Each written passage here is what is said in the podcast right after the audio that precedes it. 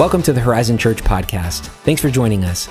Our mission as a church is to win people to Jesus Christ, disciple people in Jesus Christ, and send people for Jesus Christ. If you'd like to learn more or partner with us, simply go to horizon.org. We hope this episode encourages you in your walk with Jesus as you continue to grow in his love and truth. Now, let's join Pastor Bob as we study God's Word together.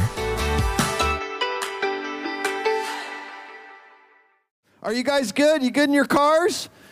Are you good out there on the grass? Yes. So awesome to find a church that is open for business. Come on, someone say amen. Good having you with us this morning, church. If you have a Bible, grab your Bibles with me, turn to the book of Hebrews. Just want to encourage your hearts this morning, spend a few moments together in God's Word and have an amazing story for you out of the pages of Scripture.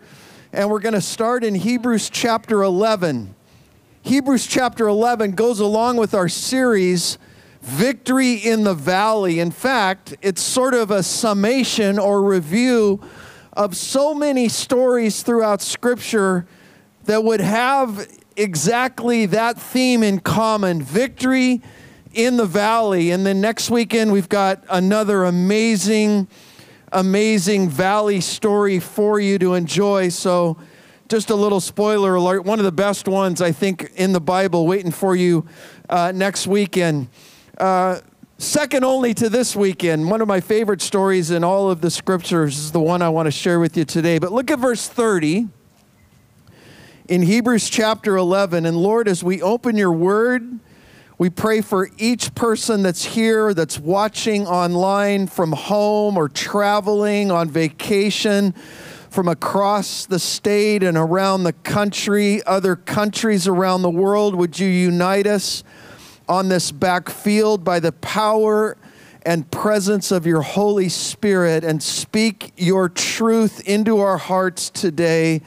For your glory in Jesus' name, we pray together. Amen, church? Amen. Look at verse 30, Hebrews chapter 11. By faith, the walls of Jericho fell after they were encircled for seven days, and by faith, the harlot Rahab did not perish with those who did not believe when she received the spies with peace. And what more shall I say? For the time would fail me to tell of Gideon and Barak and Samson and Jephthah and David and Samuel and the prophets who through faith subdued kingdoms and worked righteousness and obtained promises, stopped the mouths of lions and quenched the violence of fire. They escaped the edge of the sword and out of weakness. Y'all seeing that? Say weakness with me. Out of weakness were made strong, became valiant in battle, and turned to flight the armies of the aliens. Well, what a privilege for us to gather together and be reminded of these stories that when we find ourselves in a valley, there is victory. There is victory promised for the people of God. So hang in there, church. You are never the minority.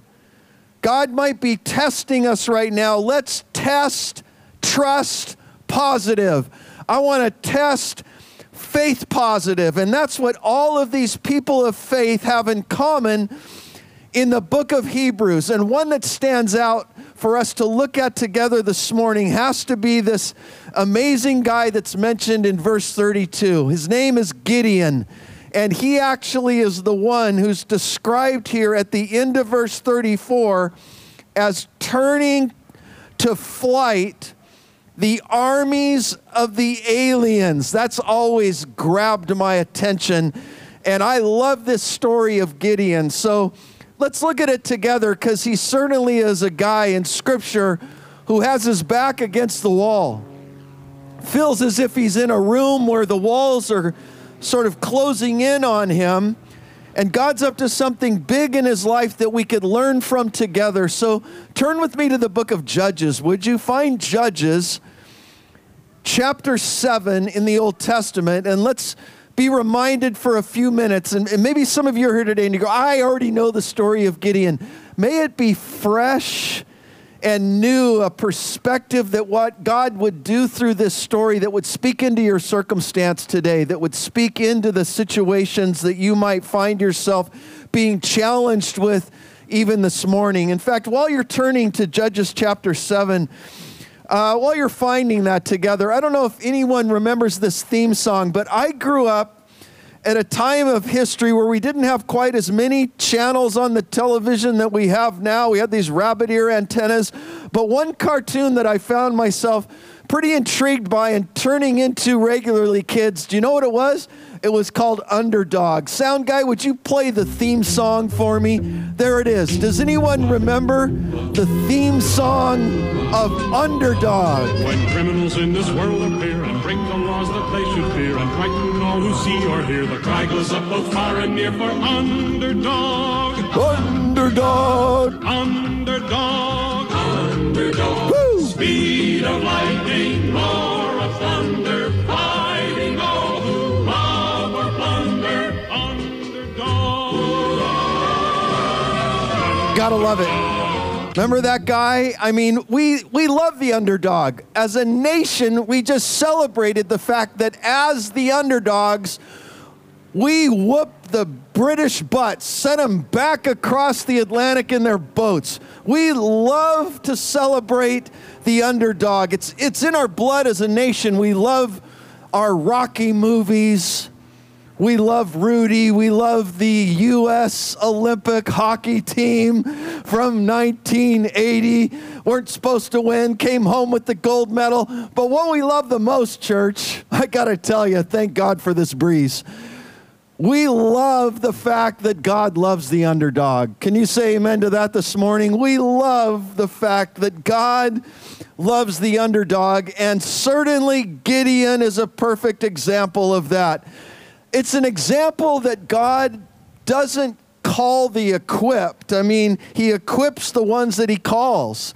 You're not looking down on Gideon and saying, there's the obvious choice of the leader of Israel to take them into battle against an army too numerous to count. He wouldn't be your first choice, but we have a God, church, who celebrates with us the victory that's available for the underdog. So Gideon is sort of the combination of the Karate Kid, the Rocky movies, Rudy, who we all love, David and Goliath, spoiler alert, that's where we're headed next weekend, all rolled up into one Baal fighting machine because God is with him. And if God is with you, who could be against you? In fact, he gets a new name, Gideon does. Look at chapter 7. Judges chapter 7, verse 1, it says, Then Jerubbaal, or Baal, or Baal, Jerubbaal. That's Gideon's new name. Look at the parentheses. That is Gideon.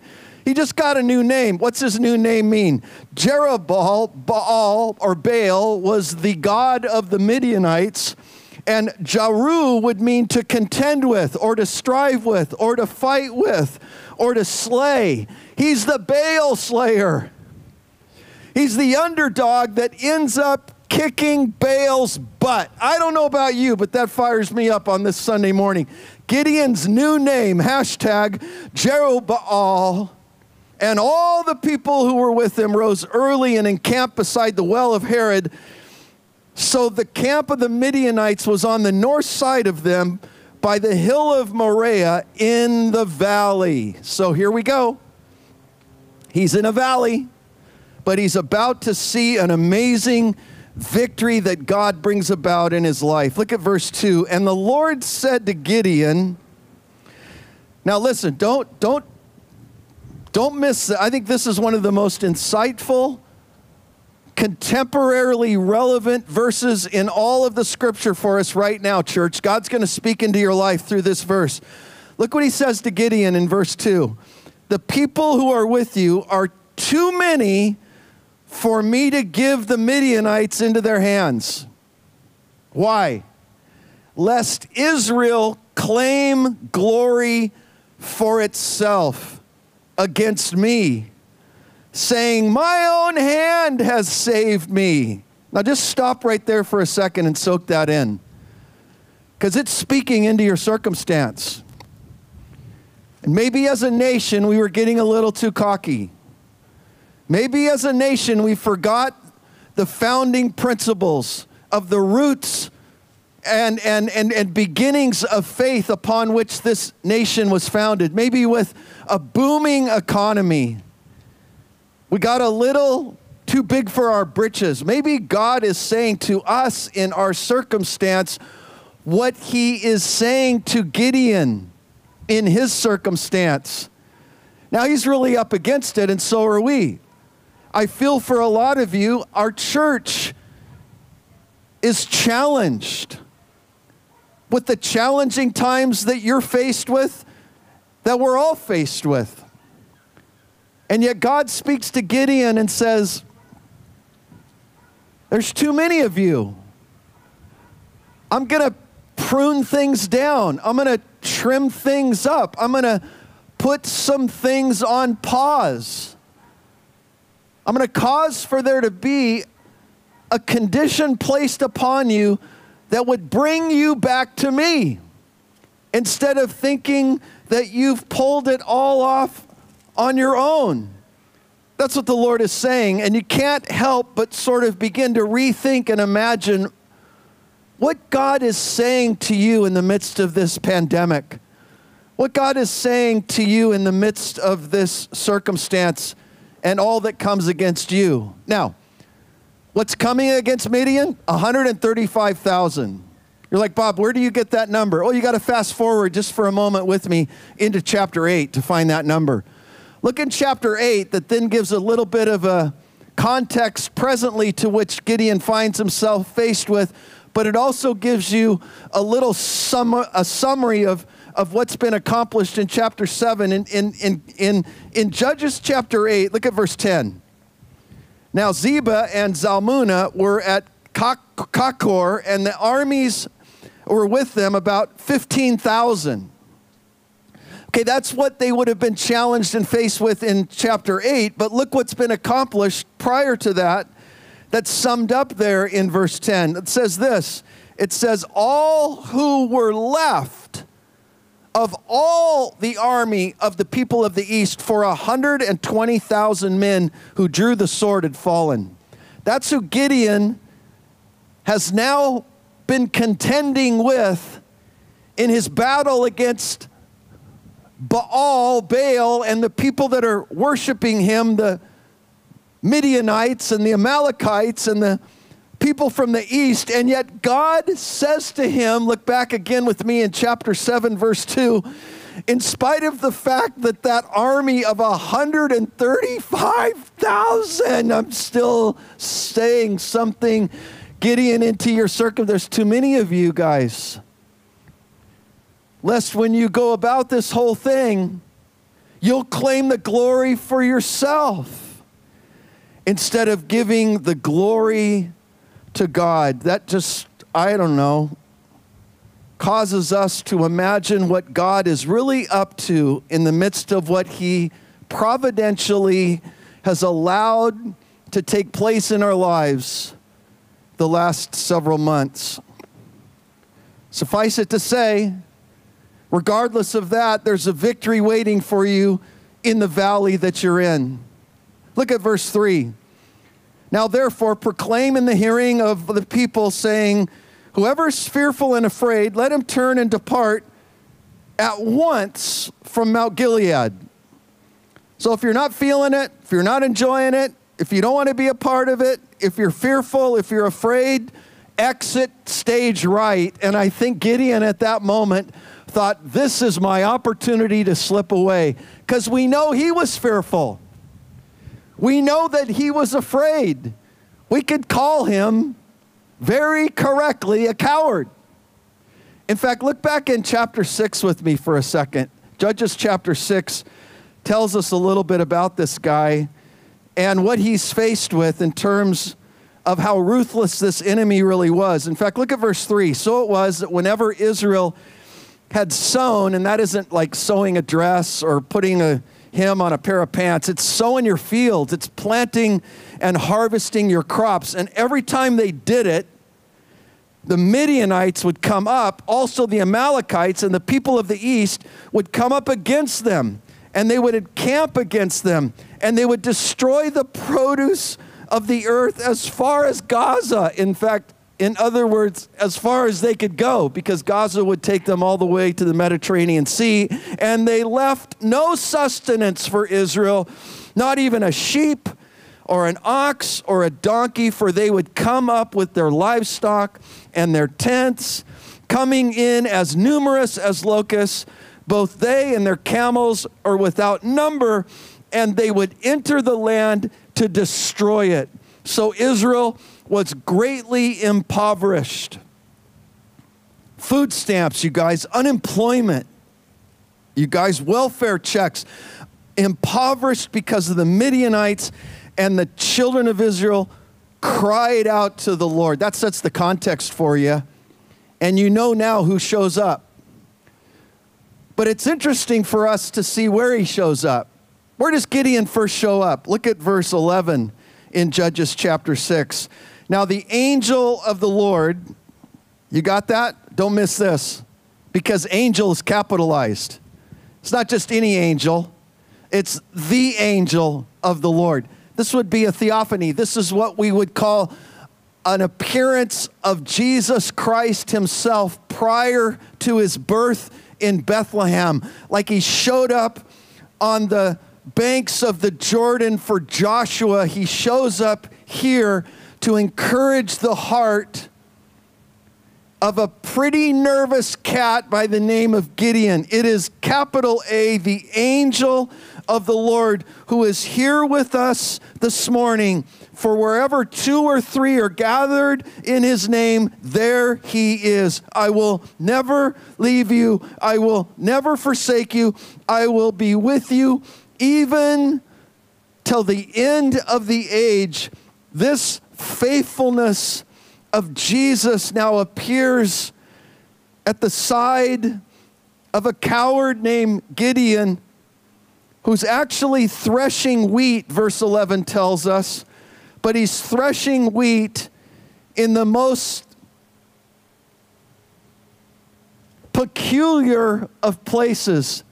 He's threshing wheat in a wine press, which would be underground, which would be down in the basement, which would be in a dungeon, which is where you'd prepare the grapes, where you'd ferment the wine, where you'd keep it cool in the shade.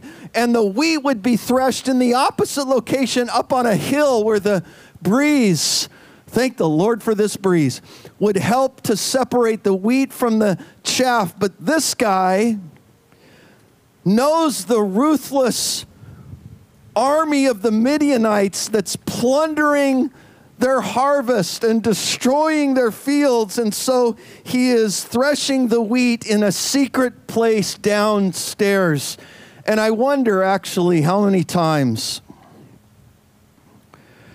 I wonder how many times in my fear, in my nervousness, in my timidity, I wonder if you ever wonder how many times we're actually dividing the wheat downstairs when we're supposed to be making the wine. And yet, in the midst of that, this angel shows up and says, What to Gideon? He says the most amazing thing to him. He says this Gideon, the Lord is with you you mighty man of valor. He didn't see him limited by the condition or situation or circumstance or valley that he found himself in in the moment. He saw him victoriously. Hallelujah. This mighty man of valor. He saw him with the potential of who he can be because who now is at his side? Who's with him? And I find that to be most assuring this morning as a word of comfort that God is with us, that He's by our side, that He'll never abandon us, He'll never leave us, He'll, he'll never forsake us. So even though you might feel as if numbers are shrinking around you, if God is with you, you're never the minority. He might be testing your faith in this period of challenge, pandemic, but He's up to something great and victorious on our behalf. And so when the Lord says, You got too many guys on your team, I think Gideon was hoping he could get out of the challenge. He could wiggle out of the responsibilities. It's sort of like that classic line from the movie Three Amigos, right? When there's Steve Martin and Chevy Chase and Martin Short and they're attacking the enemy and they yell out, Drop your guns! And one of the three amigos drops his guns. Steve Martin drops his guns, and the other two guys have to say, Not you, Dusty. And he's like, Oh, no. And he pulled, This is Gideon. He's wanting to get out of it. And yet God's saying, Not you, Dusty. Not you. I know you're fearful. I know you're timid. I know you're crazy scared. You're a guy who, who's threshing the wheat in the basement where the wine is stored, but I'm with you. And I'm going to give you the victory. And he begins to whittle down the size of Gideon's army so all that the glory would ultimately go to the Lord Most High. He says, Hey, Gideon, turn back to chapter 7. He says, If they're fearful and afraid, go ahead and dismiss them. And 22,000 of the people returned home and 10,000 remained. But the Lord said to Gideon again, Too many, still too many.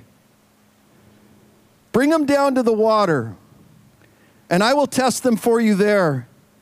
And it will be that of whom I say to you, This one shall go with you, the same shall go with you, and of whomever I say, This one shall not go with you, the same shall not go. And so he brought the people down to the water. And the Lord said to Gideon, Everyone who laps from the water with his tongue as a dog laps, set him apart by himself, and likewise everyone who gets down on his knees to drink. And the number of those who lapped, putting their hand to their mouth, was 300. 300 that when they got down being thirsty, didn't forget the fact that they were surrounded by an enemy, drank while they were watching, as opposed to those in their thirst that just buried their face in the water. And God said, Now I have separated unto you the 300 men on the team that I'm going to give you the victory through where this valley and formidable opposition that surrounds you is concerned. I will accomplish it for my glory through these 300. Look at verse 6. The number of those who lapped, putting their hand to the mouth, was 300 men, and all the rest of the people got down on their knees to drink water.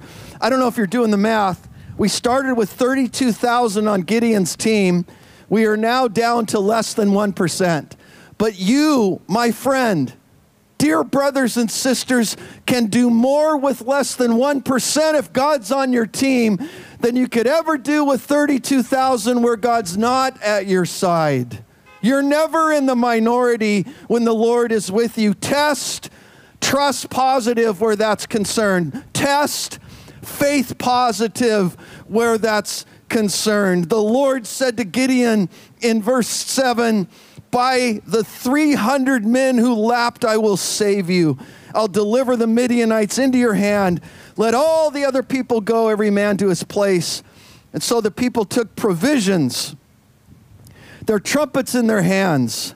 And he sent away all the rest of Israel, every man to his tent, and he retained those 300 men and the camp of Midian was below him in the valley. What a startling imagery we get out of Scripture where God intentionally, you guys, intentionally is reducing things in Gideon's life. There's not a person listening to me right now that doesn't know what that feels like. You have seen things over the course of the last four months dry up on the vine. You've seen God providentially in your life. Let's just speak into it for a moment. Reduce things where your business is concerned. Reduce things where your client is concerned. Reduce things where sales are concerned. Reduce things where attendance, even at church, is concerned. Reduce things where our school is concerned. Reduce things everywhere that could be reduced are being reduced. Maybe you're experiencing your business reduced, your income reduced, your health reduced, but maybe God's up to something. Maybe in all of that reduction, and yeah, I'm giving it the thumbs down, I totally feel you. But maybe in the midst of seeing things reduced, God is using it to see something increase. What is he wanting to see increased in Gideon? Because what he's wanting to see increased in Gideon is exactly what he's wanting to see increased in you. And it's trust, it's faith, it's obedience, and it's dependency. Trusting and depending upon him, a total reliance that although other things might be decreasing, the things that matter the most are actually on the rise. You've never prayed like you've been praying since the first week of March. You've never been trusting God with your business and marriage and family and your kids and their business and, and, and, and family. You've, you've never been out on the limb like you're out on the limb right now. And that trust and that faith and that dependency is ultimately God's aim and goal. And the vehicle that He puts us in, in order to achieve that goal, is the same vehicle He puts Gideon in. It's a vehicle called weakness. Remember in Hebrews chapter 11? The ones who find the victory in the valley were those that, although being weak, were made strong. It's exactly what the Lord says to the Apostle Paul when, after three times, Paul comes before the Lord and says, Remove this plague, remove this thorn, remove this infirmity, remove this limitation. And God says, I'm not going to remove it, Paul. My grace is sufficient for you, that although you see some things that are diminishing and decreasing, there's some things that are actually on the upswing, rising to the occasion. My grace is sufficient, and my strength is made perfect in your weakness. It causes for you and for me, I pray this morning, to rethink what God is accomplishing on our behalf in the midst of the things we find challenged by and faced with that self sufficiency clearly is not the goal. Trust is the goal. Trust was the goal when Jesus met with Gideon down in the basement when he's threshing wheat in the wine press. And he shows up, the angel of the Lord, and says, The Lord is with you, Gideon. I don't know about you, that would have been enough to keep me going for another five years. The Lord is with you, man. And yet, Gideon in the midst of that encounter, feels like he needs more evidence and says to the angel, Hey, would you make a deal with me? Promise me this. Read it later if you want. I don't have time. He says, um, Make a deal with me. Stay right there. Don't leave. Let me go prepare a feast. And the angel, the angel says, Have at it in the kitchen, man. Go prepare the feast. And we're told that Gideon goes and he prepares a goat. And he brings the goat to the angel of the Lord. And the angel of the Lord, looking at the feast that Gideon has prepared, says, Go ahead, lay that feast out, lay it out on the rock.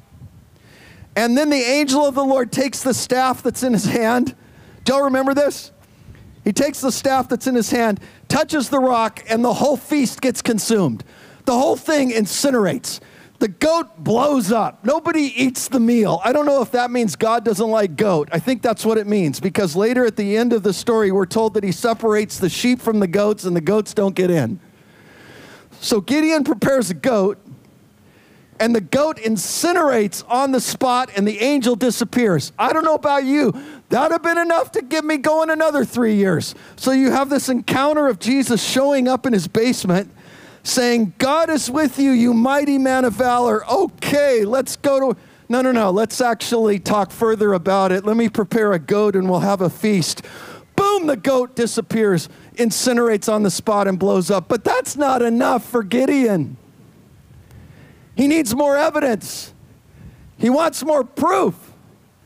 And he says to God, If you could just do this for me, I just want to make sure that you're really who you say you are? Could you make all of the ground wet but keep the fleece dry?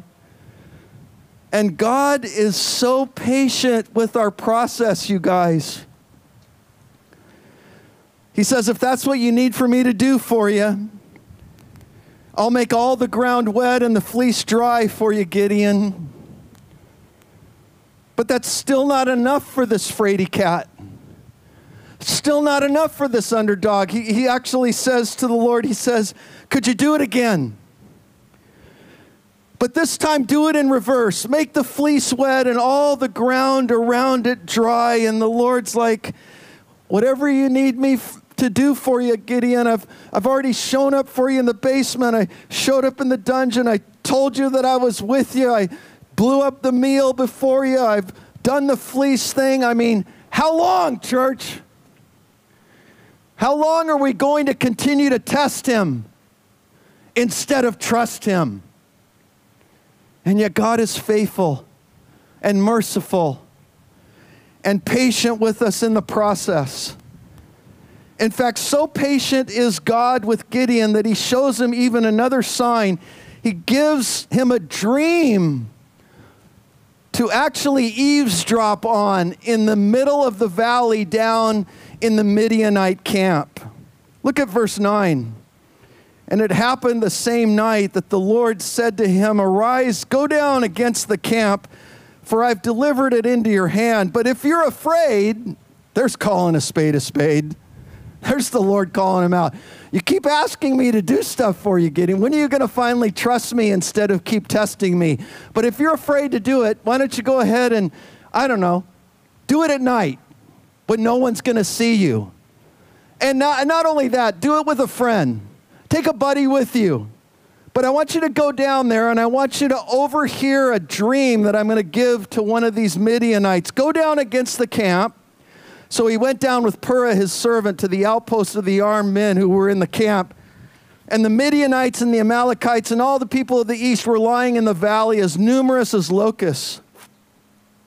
Their camels were without number as the sand by the seashore in multitude. I'm in verse 13. Look what it says. And when Gideon had come, there was a man telling a dream to his companion who said, I had a dream, and to my surprise, a loaf of barley bread tumbled into the camp. Craziest of all dreams. I know, nuts. A loaf of barley bread came tumbling down into the camp of the Midianites, came to a tent, struck it so that it fell and overturned, the whole tent collapsed. And his companion answered and said, This is nothing else but the sword of Gideon, the son of Joash, the man of Israel, into his hand. God has delivered Midian and the whole camp. And so it was when Gideon heard the telling of the dream and its interpretation that he worshiped the Lord. You're like, are you with me? You're like, finally. You know, he's got the glass up against the side of the tent. He hears the dream. He saw the fleece. He turned the fleece over. He saw it again. The goat's blown up. The encounter with the angel in the dungeon. Finally, he worships. Why is that so often, even in the midst of a pandemic, our last resort? Make it your first move this week as you've started this week with the Lord in celebration and fellowship, so may it continue each day of the week to come. That's all we've got. Worship Him, trust Him, believe Him for the victory He wants to bring in your valley. Finally, we see in the passage that Gideon gets to a point of honoring and worshiping the Lord as he deserves to be honored and worshiped. And he returned to the camp of Israel and he said, Arise, guys, arise, for the Lord has delivered the camp of Midian into your hand. We finally see right there a little confidence in our boy, a little courage.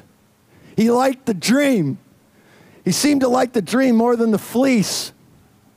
Thought maybe that was more of a magic trick.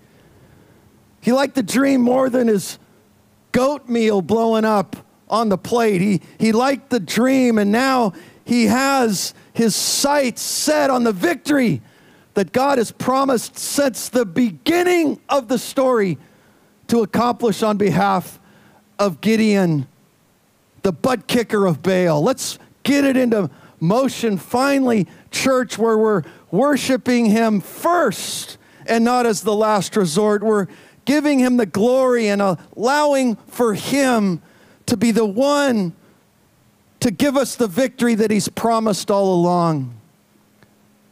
So he rallies the troops and he says, We're going up against them, you guys.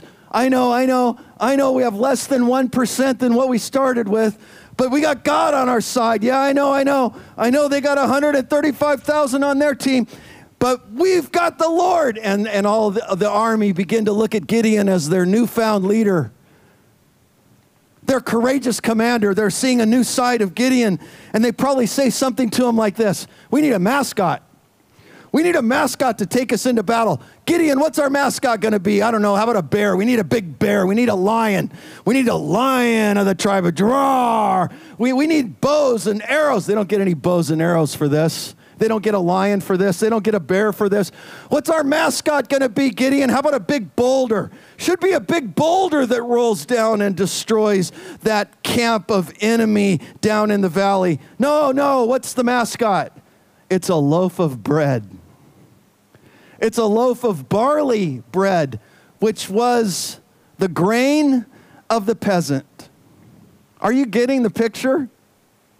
Who's our mascot going to be, Gideon? Um, we're the muffins. We're the underdogs. We're the cupcakes.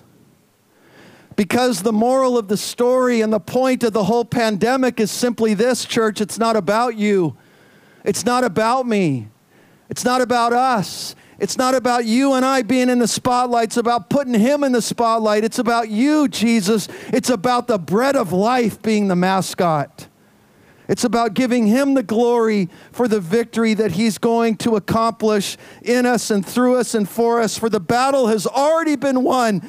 Your, your sins forgiven and, and, and removed, your name written in the book of life.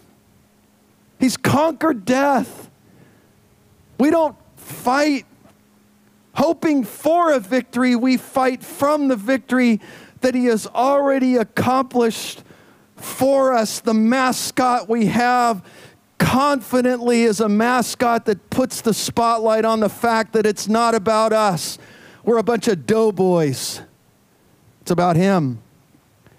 It's about Him and Him alone. Well, let's wrap up. You know the rest of this story. You know how it goes down. But let me just remind you of it real quick. In verse 16, he divides the 300 into three companies, which isn't a bad move to take whatever you have and make it look bigger than it actually is.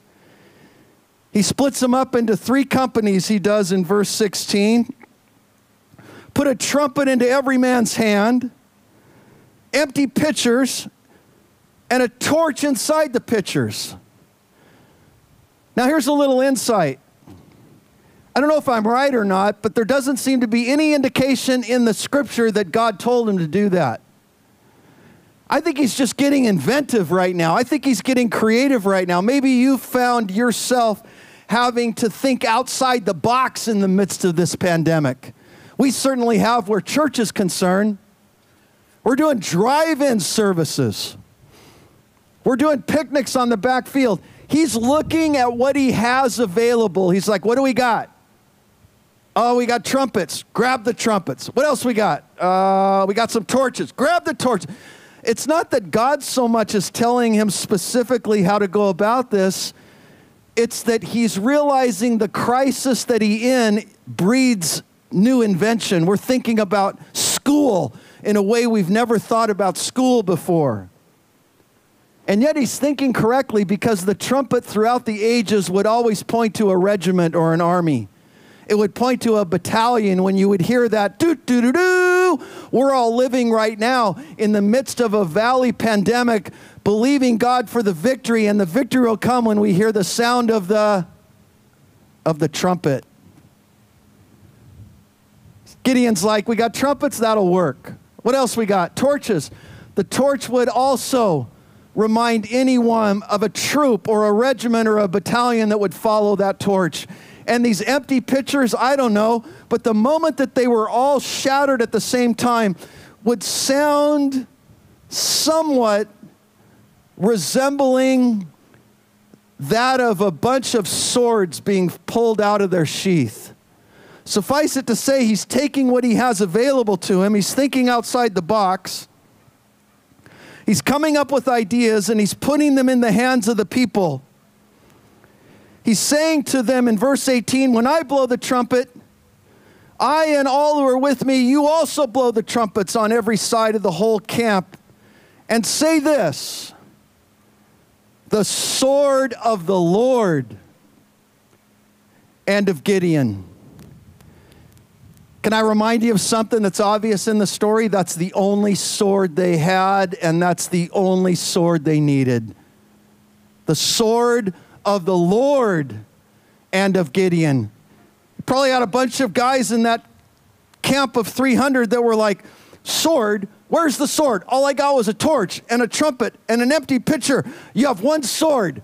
It's open on your lap right now. It is the sword of the Spirit, it's the Word of God, and it's all you need to go up against the enemy and win the victory in Jesus' name. They had one sword, the sword of the Spirit which is the word of God, and they declared it out loud. They declared it as a whole camp. Let's declare it. Say it with me. The sword of the Lord. Come on, everyone. The sword of the Lord and of Gideon. And so Gideon and the hundred men who were with him came to the outpost of the camp at the beginning of the middle watch, just as they had posted the watch. That's fascinating. Some guys have just clocked out, some guys are just clocking in. There's a confusion and overlap of the shift change, and Gideon again is using every possible means available to him to his advantage to see the victory happen as God had promised and declared. When they posted the watch, they blew the trumpets. When they posted the watch, they broke the pitchers that were in their hands and the three companies blew the trumpets and broke the pitchers and held the torches in their left hand and the trumpets in their right hand. And they cried, The sword of the Lord and Gideon. And every man stood in his place all around the camp, and the whole army ran. That's the Midianites on the run. No one's even fighting yet. They're just on the run, crying out, and they fled. Look how far they fled. Skip down to verse 24. Let's wrap this up. The band's going to come out and we'll end with a time of worshiping together that our God is able. But don't miss this clutch point at the end of the story of Gideon. Maybe you've never seen it before. Let me connect the dots for you. In verse 24, Gideon sent messengers throughout all the mountains of Ephraim saying, You guys got to get in on this. There is victory in the valley. Come down against the Midianites. Seize them from the watering places as far as Beth Barah and the Jordan. Beth Barah, just circle that, underline that for a second. So significant is that that the writer of Judges here for us is going to say it again. Whenever the Lord says it back to back numerous times, I think He's wanting it to stand out and make a point in our hearts and lives. So let's end with this. Beth Barah is mentioned again at the end of verse 24. It says, Then all the men of Ephraim gathered together and said, They, they, they seized the watering place as far as Beth Barah and the Jordan. Beth Barah, Beth in Hebrew, house, like Bethlehem, house of bread. Bethlehem. Beth Barah, house Barah, house of the ford, house of the crossing, house of that place in the valley where the river was shallow enough for you to make a break for it and cross over to the other side. This word, Beth Barah, is only mentioned two times in Scripture. Right here, Judges 7, mentioned twice in one verse here in Judges 7, and only mentioned one other time in all of the Bible. You know when that is? I'm going to tell you. It's in John chapter 1, where something incredibly significant was happening. It's where John the Baptist was baptizing people. It was a place of crossing over. In John chapter 1, we're told that John baptized at Beth Barah across the Jordan in the very same spot many commentators and theologians believe where Gideon experienced the victory in his valley. Maybe for you today, right now, is your Beth Barah, your place of crossing over. I had two men come to me after the nine o'clock service this morning and said, It's time for us to cross over. Would you baptize us in the name of the Father and the Son and the Holy Spirit? Maybe He's stirring in your heart right now in the midst of the valley that you're faced in to look to Him for the victory that He has promised to accomplish on your behalf. Traditionally, we're told that the very same spot where John was baptizing is where Jesus showed up obediently and surrendered his life to the ministry that was before him and heard a voice from heaven that said, This is my beloved Son, and a dove representing the Holy Spirit that came and descended upon him. We're told that that is the very spot in which Gideon experienced the victory, and the very same spot where Joshua would lead the people out of the wilderness and into the promised land and face together in Beth Barah, the city across the shore, waiting for them that was about to tumble and crumble, that being Jericho. Maybe the walls are about to fall for you. Maybe the victory is just a prayer away. Maybe you and I could take this familiar story of Gideon and apply it into our circumstance so that God would exceedingly abundantly be allowed to do more than we could ever ask or think because it isn't your weaknesses that trip him up, it's your strength, thinking you don't need God. Maybe you're continuing to test God instead of trust God. Maybe it's time just to bring to Him, like Gideon does, all of your shortcomings, all of your brokenness. You know, if you bring God your brokenness, you're giving Him more pieces to work with. If there was a kryptonite that holds God back, and nothing holds him back, I know he's all powerful. You don't have to email me. But if there was one thing that holds him back, it's not your weakness. The kryptonite that seems to paralyze God from being all powerful in our life is our strength of thinking we don't need Him. Would you pray with me? Lord, help us to never be that strong. May we continue to rejoice in being the underdog because you love the underdog. Weakness wins in Jesus' name. Hooray for Team Barley. Gideon is given the victory for the glory of God because he put his faith and trust. He surrendered and allowed the bread of life to be his mascot. At least he did so until, as many of you know, in the very next chapter, he outgrew his weaknesses, thought he was successful, and the tables turned. And there's an amazing verse that says, The people of Israel did not deal kindly with Gideon or his family. So, how about this, church? How about we stay dependent? How about we stay weak so God can be strong? because then and only then we will see the victory. Lord, may we not be so down that we don't look up. And may we not be so up that we think we're above you. Because it's only through you, it's only with you that we are made more than conquerors. Would you cement that into our spirit and soul, into our life? Lord, drill it into our hearts and our minds today that you are a God who is faithful. You are a God who is able to bring victory in the valley, and we praise you for that today in Jesus' name. And all God's people said, Amen.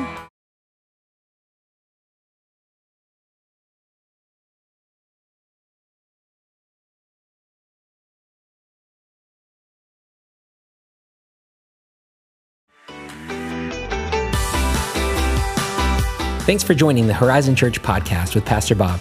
Be sure to subscribe to our podcast channel, and if this message has blessed you, please share it either directly or on social media. If you live in the San Diego area, we'd love to have you join us at a weekend service, or to catch our live stream, visit horizon.org slash live every Sunday at 9 and 11 a.m. Pacific.